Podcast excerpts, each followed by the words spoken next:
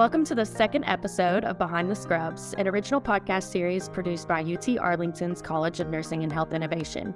I'm Aspen Drude, manager of Conheys Center for Rural Health, and I'm here with my co-host, Doctor Jeff Taylor, Conheys Associate Director in the Office of Enrollment and Student Services.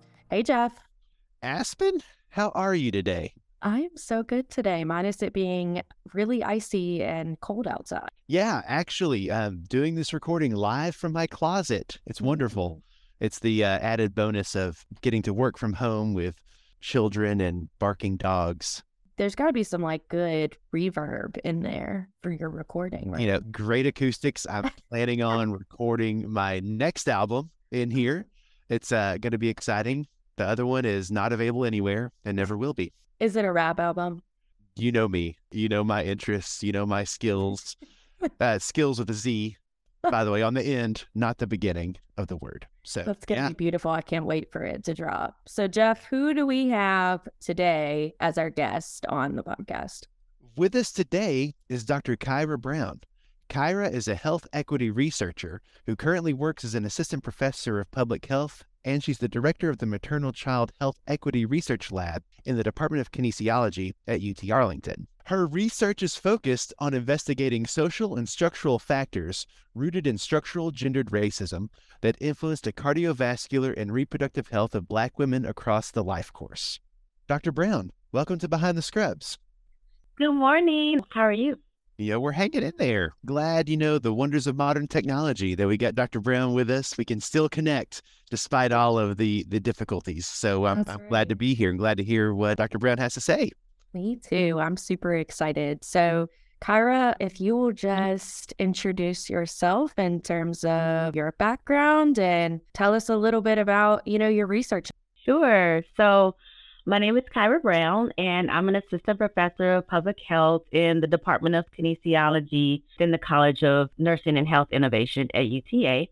I'm also the director of the Maternal Child Health Equity Research Lab at U T A, and I do teach in U T A's Master of Public Health program and the Bachelor of Public Health program. The lab that I direct on campus is focused on really exploring the social and structural determinants of Black women's health and birth outcomes across the life course. And I bring an interdisciplinary background to that work where I have training in community psychology, public health, and evaluation science. So having had a background in both academic and practice work, I try to bring all of that to the work that I do at U T A. And so with the lab, we focus on mostly the preconception health side of things, so health prior to pregnancy, and really trying to focus on what are those determinants that kind of shape, more specifically, cardiometabolic health among Black women and other women of color, and how that connects to later birth outcomes. That sounds interesting. So I'm always curious. This is a, a question I ask everybody is how did you get to be where you are now? So what brought you into this field of public health? What was the draw? What got you into this population you're working with, this field? Just all of that. What was the Kyrah Brown story that led you to this point so that you could start doing this type of work?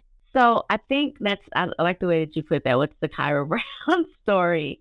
Growing up, actually, I think, I know we talk a lot about advocacy and activism and all of that. And actually growing up, my parents, they're both educators, formally and informally. And they had us involved in a lot of just community work. And I think that's where I sort of developed my passion for advocating for change. And it, it wasn't until maybe college or graduate school that I really knew that I wanted to focus that energy in health. You know, I was a psychology major, but I didn't want to go the traditional route of clinical psychology or counseling. I really wanted to work with community. And so that's how I found community psychology. But in terms of my interest in maternal and reproductive health, a lot of it comes from that lived experience of growing up and being in the community and seeing, you know, all of the issues that you see, you know, when you're engaged in community work, but also the lived experience from the maternal health side. So my mother, when she was pregnant with me, she was on Medicaid and she also suffered from preeclampsia. And she had an experience that was very similar to other Black women where, you know, they're not being listened to, their clinicians and the staff. But fortunately, she was able to find a Black O B G Y N who was pretty well known in the Little Rock area, which is where I'm from. And that's who delivered me. And that's something that's always resonated with me, just given the research that shows that, you know, the survival of Black babies, uh, the likelihood of that survival is greater when they're cared for by Black doctors. And so I think about, you know, just what that meant for me and being here. And then also I have my youngest sibling was stillborn.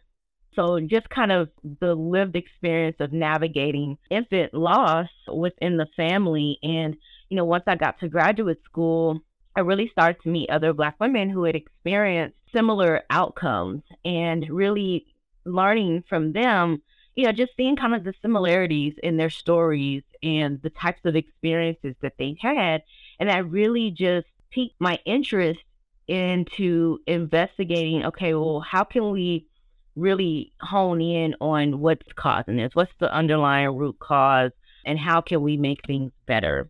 And so for my dissertation, actually, I focused on Black women who had experienced fetal or infant death and looked at their life. Basically, we did kind of a life course storyboarding where we talked about everything that they had experienced from girlhood all the way up to the current point in time. And it was, you know, there's a lot of similarities, a lot of things that are pretty consistent with what we see in the research, like exposure to chronic stress across the life course and, you know, all of those things that shape our health across our lives. So that's how I kind of came into this space. And that was about twelve years ago now, which feels kind of crazy saying that out loud. I love that for you. With everything that you see in maternal health and all these unfortunate deaths, why do you think that is? I know you do research. I know that you, you know, have read a lot of articles, I'm sure, and studied this. So it makes me curious as to why these people are not getting the same level of care that white males get, or even white females, honestly, um, in an O B setting. Yeah. So I think to answer that question, you know, I want to put into context that at least in Texas, ninety percent of maternal deaths are preventable, which means there's a lot that we can do to fix that, right? This is not an intractable problem. And so, you know, when we look at those death rates, Black women are dying at a much higher rate compared to other racial groups, particularly non-Hispanic white women.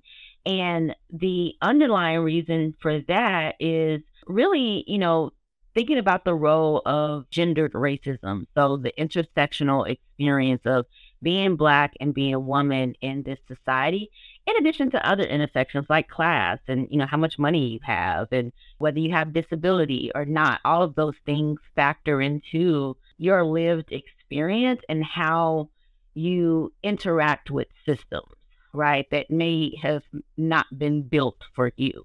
And so in the maternal child health and uh, reproductive health space, we talk about weathering, this wear and tear on the body and the reproductive and health potential that's due to those chronic stressors of being exposed to structural gendered racism. And it's much bigger than racial discrimination. It's about how institutions and policies have been designed to systematically disadvantage, in this case, Black women, and how that shows up in terms of how Black women are believed when they're in the healthcare setting, when they say they're in pain or they're experiencing symptoms, how they're being treated or cared for in the healthcare system, whether that's implicit bias or overt discrimination. And in other systems, you know, it's much bigger than the healthcare system of how Black women tend to be disproportionately disciplined in schools and criminal justice system. And, you know, Black women systematically make less than their white counterparts for the same jobs. And that's on a national level. So all of those things create this environment that is toxic to the health of Black women. And then the environment also fosters behaviors and practices that systematically disadvantage Black women. So that's why you see when someone is complaining about severe headache or severe pain, that they're not believed. And that's something that they've done studies on medical students who still think that Black people's skin is tougher than white people's skin. And that's, you know, as of just a few years ago. So all of those things kind of work together to contribute to these avoidable differences in maternal death.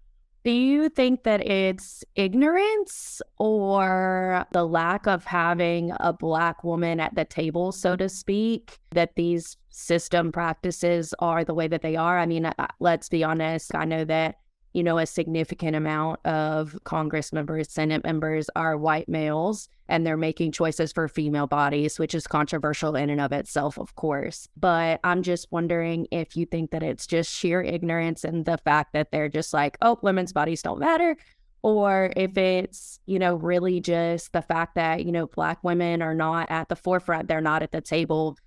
I think that it's a little bit more than ignorance. I do think that when you are in a position of power, you're either willing to share that power or you're not. Um, and you're willing to either gain additional perspective or you're not. And so those are individual choices. But I also think that you make choices within a historical context. So stepping away from maybe the individual policymakers who are white men into a much larger context of just our legislative system and structure in the United States, you know, that's a historical context of maybe why it's normalized for it to be predominantly white males, you know, in these decision-making powers. So I think it's an interaction. I don't think it's necessarily just either ignorance or malicious intent or, you know, any of those kind of individual level things, but all of those things I think work together to kind of, like I said, create that condition. I do believe that it is important for Black women with lived experience to be leading the way with decision-making, either informing that decision-making or involved in that decision-making. You know, I think about this all the time with, you know, just our lawmakers and policymakers, and even like our history of presidents, how lived experiences impacts policy.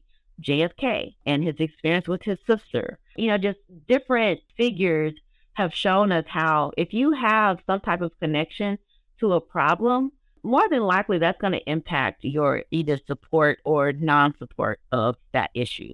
So I think we do need more involvement of people who have lived experience, who face these issues every day, that have decision-making power, um, not just relying on someone to make that decision for them. For sure. Now, this is going to be me speaking in with an ignorant question. What's the story with J F K and her, and his sister? I'm um, not sure I'm familiar. Yeah. So, and I may be missing all the details, but his sister, she, I forget which mental illness she was suffering from, but, you know, experiencing his sister deal with mental health challenges, that informed a lot of policy around mental health. And at that time, like deinstitutionalization, where, you know, there was a point in time we had, for lack of a, a hospital institutions for people who were dealing with mental health problems. And there was a point in time, I think in the sixties, seventies, where that was dismantled. So you had this flood of people who were previously institutionalized, you know, were provided for community-based mental health services. And that had some benefits and some unintended consequences. But I think the point that, you know, that I'm making is that because of his experience with his sister, that kind of led to this interest in mental health policy. And so that's where kind of that connection is. That's interesting. It's Rosemary Kennedy. I just kind of did a little quick Google yeah, while, yeah, while you're doing that. And so this is interesting. So as a white male, someone who looks more like these politicians and whatnot, there, there's a lot of education that I need and a, a lot of folks need. And so, and talking about the lived experiences, and there's certain aspects, everyone has individual lives, right? And so things that happen to you, you'll therefore be more likely to advocate for because you don't want someone else to suffer or you want to help them. So yeah. I get that. And so teaching empathy is what I want to want to talk about here is, is how can empathy be taught to those making the decisions? We people need empathy. We can agree on that. And so what's the best way to teach others, white males, I'll say in this context about Black women with maternal health, what is the best way to teach empathy without putting undue burden on the Black women to educate every white male? Like, how, what does that look like? Because because yeah. I'm I'm one because I'm always like, please tell me your story. I want to hear it. But I don't want it to be like every individual be like, oh, I need your story for me to justify, right. Without people feeling like they have to do it for five hundred people. Does that make sense? Yeah. Mm-hmm. What does that look like? Yeah, that's a really good question. I think on one side of that, you know, within this discussion of policymakers and such, I would say like the first part of that answer is electing people who demonstrate empathy versus, you know, the other way around of kind of retrofitting and making them care about issues. Is take time to elect people who care about people, regardless of who they are. And I think too, you know, the second part of that is, I think we all have a responsibility to be anti-oppressive, anti-racist, anti-oppressive. And what that means is recognizing that we all, in some ways, support systems of oppression, regardless of what your identity is. And so the way to combat that personally is to, one, recognize it, but then two, to have the intentionality. That, so that's a lot different than maybe relying on someone to educate you, but you taking the initiative to educate yourself and to check yourself in situations and to reflect and really be introspective in terms of how your behavior or your thinking, you know, has affected other people, or just being introspective about, you know, how you choose to navigate this world and what those behaviors mean. I think that's part of the key, is kind of that internal work that we all have to do, right? Because just because you're a Black person doesn't mean that you don't uphold systems of white supremacy or racism. Um, that doesn't make you exempt. So it's work that I think all of us have to do. And, and that can start for some people by just simply reading or immersing yourself in a non-colonial way, meaning just connecting with people in a real kind of authentic way to really learn people's lives and, you know, how they go about doing what they're doing without kind of inserting yourself into that process or, you know, disrupting the environment, if that makes sense. So I think that's some maybe more authentic ways to take that responsibility. And I'd say, yes, the let's go ahead and elect people with empathy. I like that. Yeah. That's a, that's that's a great that's a great campaign slogan. Let's just start there. It's really hard to teach empathy. You know, people usually have it or they don't. That's one of the like emotional intelligence skills that is super difficult to build on. It is possible, but you have to be very self-aware. And Jeff, I also want to add something to your question. A lot of better schools have started teaching mindfulness from a really young age. Mm-hmm. And mindfulness tends to foster that idea of self-awareness. And I think that that's super impressive. And I, I love that idea of starting teaching mindfulness from a young age, because it does raise adults who stop and question themselves. And I think that in today's age, like, that's super necessary, because you are a product of your parents or your or your upbringing. Nurture does play a big part.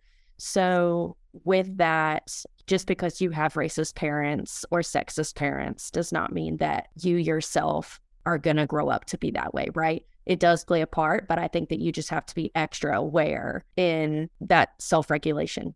So I love that, Kyrah. Thank you. There's an activity that I do. Sometimes I speak with some of the medical students at U T Southwestern, and I do this activity where it's like a, a wheel, and there's ten people. They have to identify who are closest to them. And, you know, they move people kind of either farther away or closest. You know, maybe someone's mother is like the absolute closest in their kind of ten-wheel circle.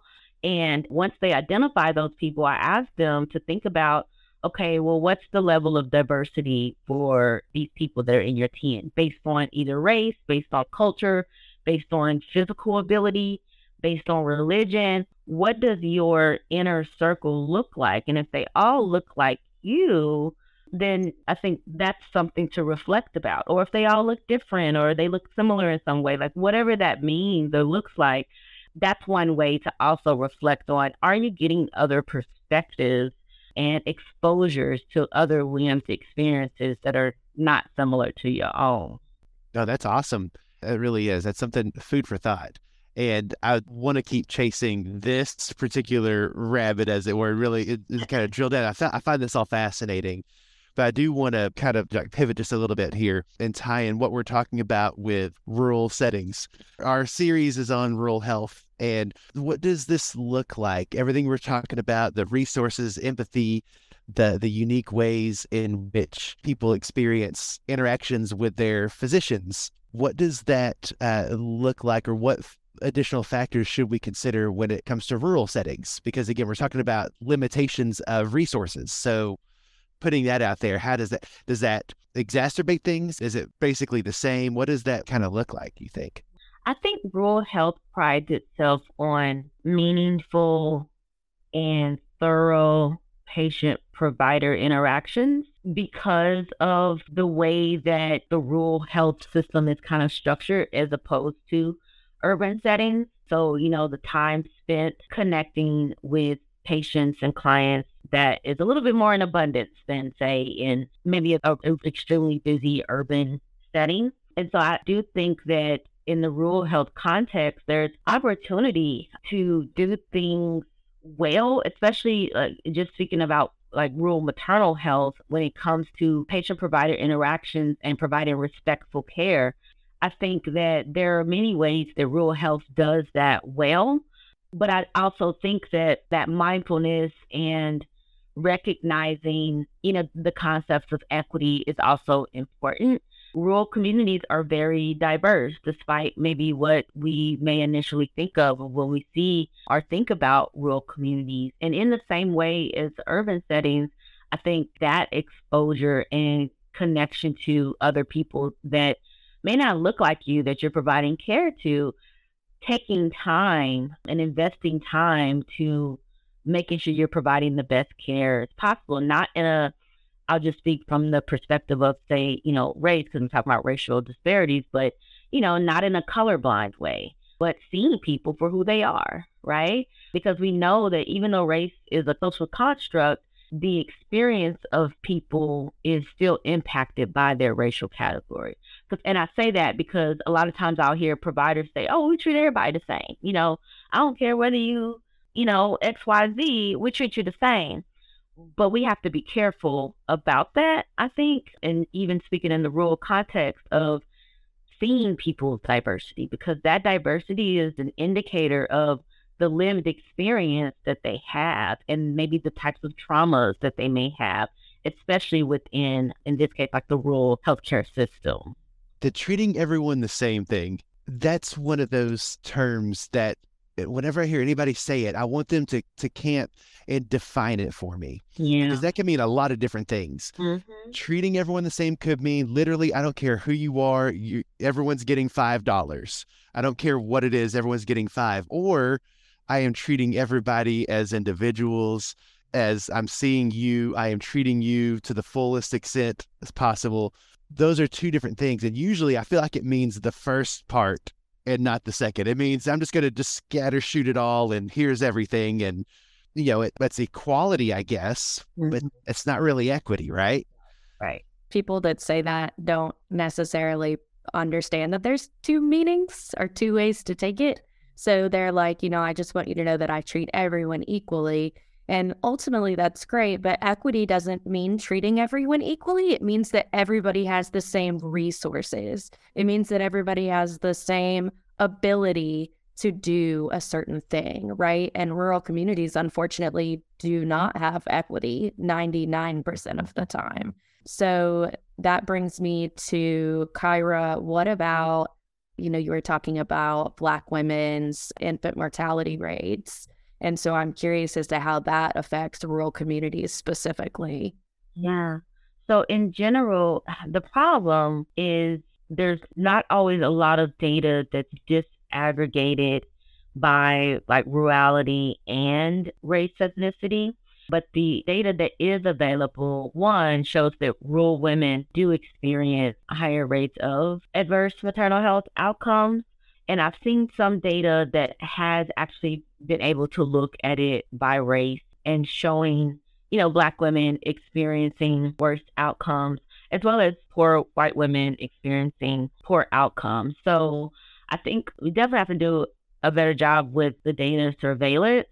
The reason why, just from a systematic level, we haven't invested in a robust surveillance system for rural, I think some of that kind of ties into thinking that rural is such a homogenous group, right? And and not recognizing that there is so much diversity in rural communities. And so we have to be able to capture that and see um, health disparities or inequities that may be masked by just simply saying rural women or, you know, rural communities, because every rural community doesn't look the same either. So, but there's definitely those issues that arise that do significantly affect rural women. And even though there's maternity care deserts in urban areas, they're definitely, I think, more pronounced in the rural communities because of issues like distance and maybe the development, the infrastructure of the community. So the roads, compounded by weather issues, right? It's, I think, a lot easier to kind of get around on the road, say in Arlington or Dallas, versus maybe somewhere else that's more rural and the roads are, uh, could be a little bit more dangerous. So all of those things, I think, impact and make it a, you know, give it a, a little bit of nuance that's maybe different in urban settings. For our viewers, the rural areas in Texas, over thirty percent of them do not have O B. So that's, you know, that's what she means when she says O B health desert. Just to clarify for some of those who aren't as familiar with rural areas. So that's why um, one of the reasons why we chose Kyrah for today's podcast, because we really don't get to have a lot of conversations. And like she said, there's not a lot of research out there on rural areas specifically and also in O B. So we thought it was really interesting, the work that you were doing. So moving forward from that, so what can we do as nurses, number one, and as outsiders, number two, to help this systematic problem get better? How how do we fix this as a community, as a system? How do we help? I think one of the first things, kind of what bubbled up earlier, she mentioned, Jeff, was, you know, we were talking about reflection and introspection and, you know, just really being in tune with knowing who you are and, you know, striving to be better in that regard, um, really taking care of self and checking yourself whenever you need to check yourself. Uh, I think that's first and foremost, um, because you can't help anyone else if you don't focus on kind of what's going on internally and your motivation for helping, right? So that's number one. Number two, I think that's kind of a blanket approach is with any efforts that, you know, we might engage in is making sure that there is meaningful input and involvement by Black women, emphasis on involvement um, and not just input, because there's a difference there, because there has to be value and respect for Black women's voices first and foremost, if anything is going to change. My philosophy is that, you know, if we can improve the outcomes for Black women and Indigenous women, who also have really the two highest maternal death rates, is that if we can improve the outcomes for them, then we can improve for everybody. So self-work, value, and respect Black women's voices and perspectives. And from there, that lays the foundation for other work. So getting involved with advocacy for legislation, if that means Texas expansion of Medicaid and advocating for that. We need that. In the healthcare system, adopting evidence-based programs and, you know, adopting respectful maternal care models. There's some um, models and practices out there that exist that, you know, you can follow. Some have been created by Black women and some have been widely disseminated to ensure that there is an equitable response and process to care. So if you are a provider, you know, leaning into those types of tools that are already available. I think for those who are outside the healthcare system, really exploring the concept of health in all policies. So it's an approach where, you know, you integrate and articulate health considerations into policymaking, whether you're in housing or in sanitation. Um, it doesn't matter, because all of those things impact the health of women. So you don't have to necessarily be working in maternal health. You could be working in criminal justice, but recognize the implications of your work on Black maternal health. So I think those are some kind of initial things. It would be really great if you could just tell us a little bit about maybe how you advocate, and just give our listeners some good ideas on how they can start advocating. You know, we talk about how big your voice is in the community and how we need more Black women at the table. And the only way to get these people that are needed is to tell them how, right? So yeah, I would love if you would tell us kind of how to advocate, the best avenues to take. Yeah. And I'll preface this with, I'm still learning the policy and advocacy. You know, it's such a big concept, but I try not to let that stop me from doing what I can. So I'll say that to the listeners, is that even if you don't know everything there is to know, that's okay. There's always some type of starting point.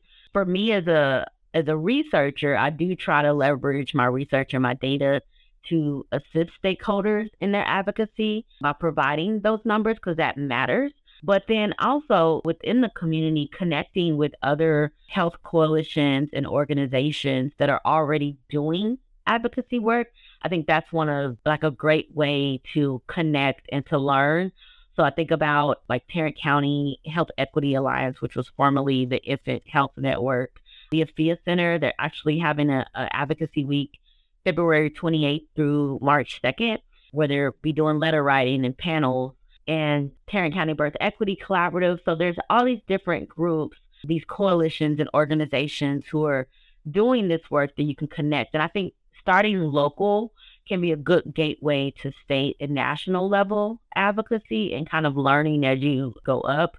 And so I think those are some good ways to start. But then also, I think it's, I can't remember the exact website, but you know, you can always write your representative, and there's been so many new sites that have been developed now where you can just put in your zip code, it'll tell you who your representative is. You could just, I think it's like, te- if you go to texas dot gov and I think vote texas dot gov, you can actually just write letters or call your representative. There's an issue that you care about, call them up, tell them how you feel. They have to listen to you. So that's also another way, if maybe starting with a, a coalition or organization is maybe a little bit too daunting at whatever stage that you're at. Yeah. I myself, I'm interested in advocacy, but have never been involved until now, actually. So I was able to get with the National Rural Health Association. They have a policy conference every year. And so next week, actually, I'll be in D C on Capitol Hill, advocating for, you know, our, our health laws. And so one of those is the expansion of Medicaid. I would love to see that happen. You know, there's others as well that are really important right now that I'm sure that you're following as well regarding maternal care. So Kyrah and I actually had a conversation yesterday talking about how with the coalitions, they also sometimes send out newsletters when it's midterm election and whatnot, that basically explain to you what each candidate is about and how they're going to help or affect the maternal health. So I thought that that was really interesting too. So Doctor Brown, I could do this for like three hours, but I don't think they're going to let us. So as we come to a conclusion, I want to, as you do your work as public health faculty, we've talked about the importance of learning and teaching empathy for others.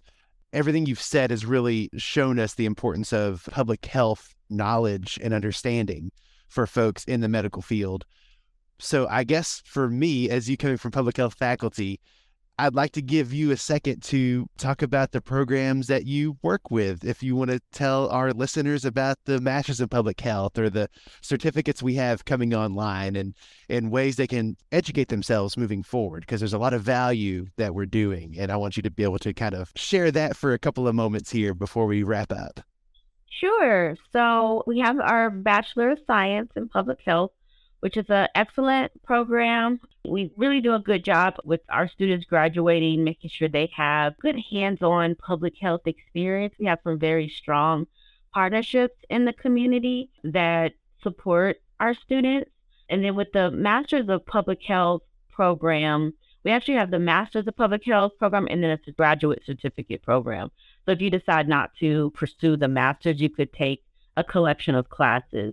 And so our master's program is actually designed, there's two tracks, there's urban health and epidemiology, and it's designed with the working professional in mind. So most of our students do have jobs, and so we try to tailor our courses to that.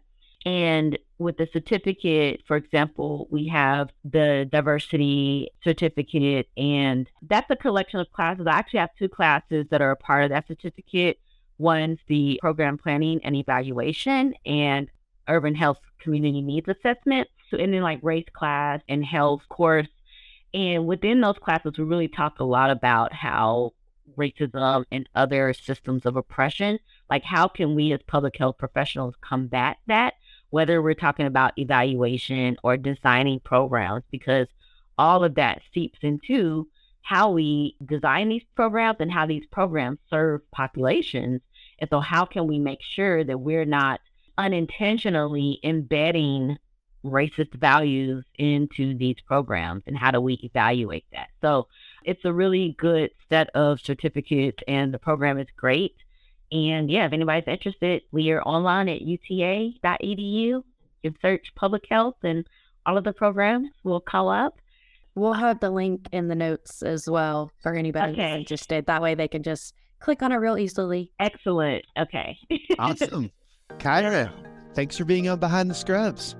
Yeah, thank you. And I'll actually just one more note is that if you want to follow what the lab is doing, the M C H Research Equity Lab, we're on Instagram and Facebook under U T A M C H Equity Lab. That's our handle. And so feel free to follow us. Awesome. Love that. Thanks, Kyrah. We appreciate you so much. Thank you. So Aspen, what did you think about what Doctor Brown had to say? Yeah, I think that Doctor Brown is just a genius, honestly. I think that uh, all the research that she does, luckily, you know, I get to see all of that. And so looking back at when I first started in this job, you know, in the Center for Rural Health, I don't think that I recognized quite how big of a problem maternal health is in all areas, not just rural. And so hearing her talk about that just kind of like really, I think, opens everybody's eyes. I think that we all have internal biases that we have to deal with. And so I really like that the conversation kind of went into a, how do we better ourselves and how do we, you know, teach others. I loved your question on empathy. Yeah, it was interesting. And it was a conversation I could have sat and listened to her talk and listened to that whole conversation for just hours. I, I don't know. I find that uh, it was it was very fascinating. I also know that as a white man coming to this conversation, there's a lot I need to learn. And it's it's tough for me to relate on the maternal side or the race side as well. So there's a lot of education that I need and that a lot of us need as well, I would say. And so for me, it's it's a lot to chew on and a lot to reflect on, because really it seems like the work of equity is never done and it never really will be done. But as long as folks like Doctor Brown are out there doing her research and, and getting her voice out there, it's inspiring. And it, it shows that there's work that all of us can contribute to in our own unique way. Yeah, I definitely agree with that, right? I think that as long as we are pushing each other to be better and, you know, we're calling each other on, you know, when we notice things that aren't right, it's twenty twenty-three, right? So it's time to start doing that to your friends. If you don't have friends that call you on things that they don't think are right, then I, I think that you need to probably surround yourself with better friends that are going to make you recognize your own flaws. So I really enjoyed hearing her talk, and I look forward to reading more of her research in the future for sure. Well, thanks again for joining us, Kyrah, and thanks to everyone for listening to the second episode of Behind the Scrubs. You can join us each month this semester as we continue our conversation with key voices in the nursing community, discussing their areas of clinical care and sharing personal experiences as professionals in that specialty. We focus on achieving better health, research in basic and applied health science, career journeys, and other issues that directly impact the nursing profession. Be sure to subscribe to our podcast on Apple, Spotify, Google, or wherever you listen to your favorite podcasts. To keep up with U T Arlington's College of Nursing and Health Innovation and its various programs, you can visit us online or connect with us on Facebook and Twitter at U T A Conhive. Thanks for listening, and we'll see you next time. Bye, y'all.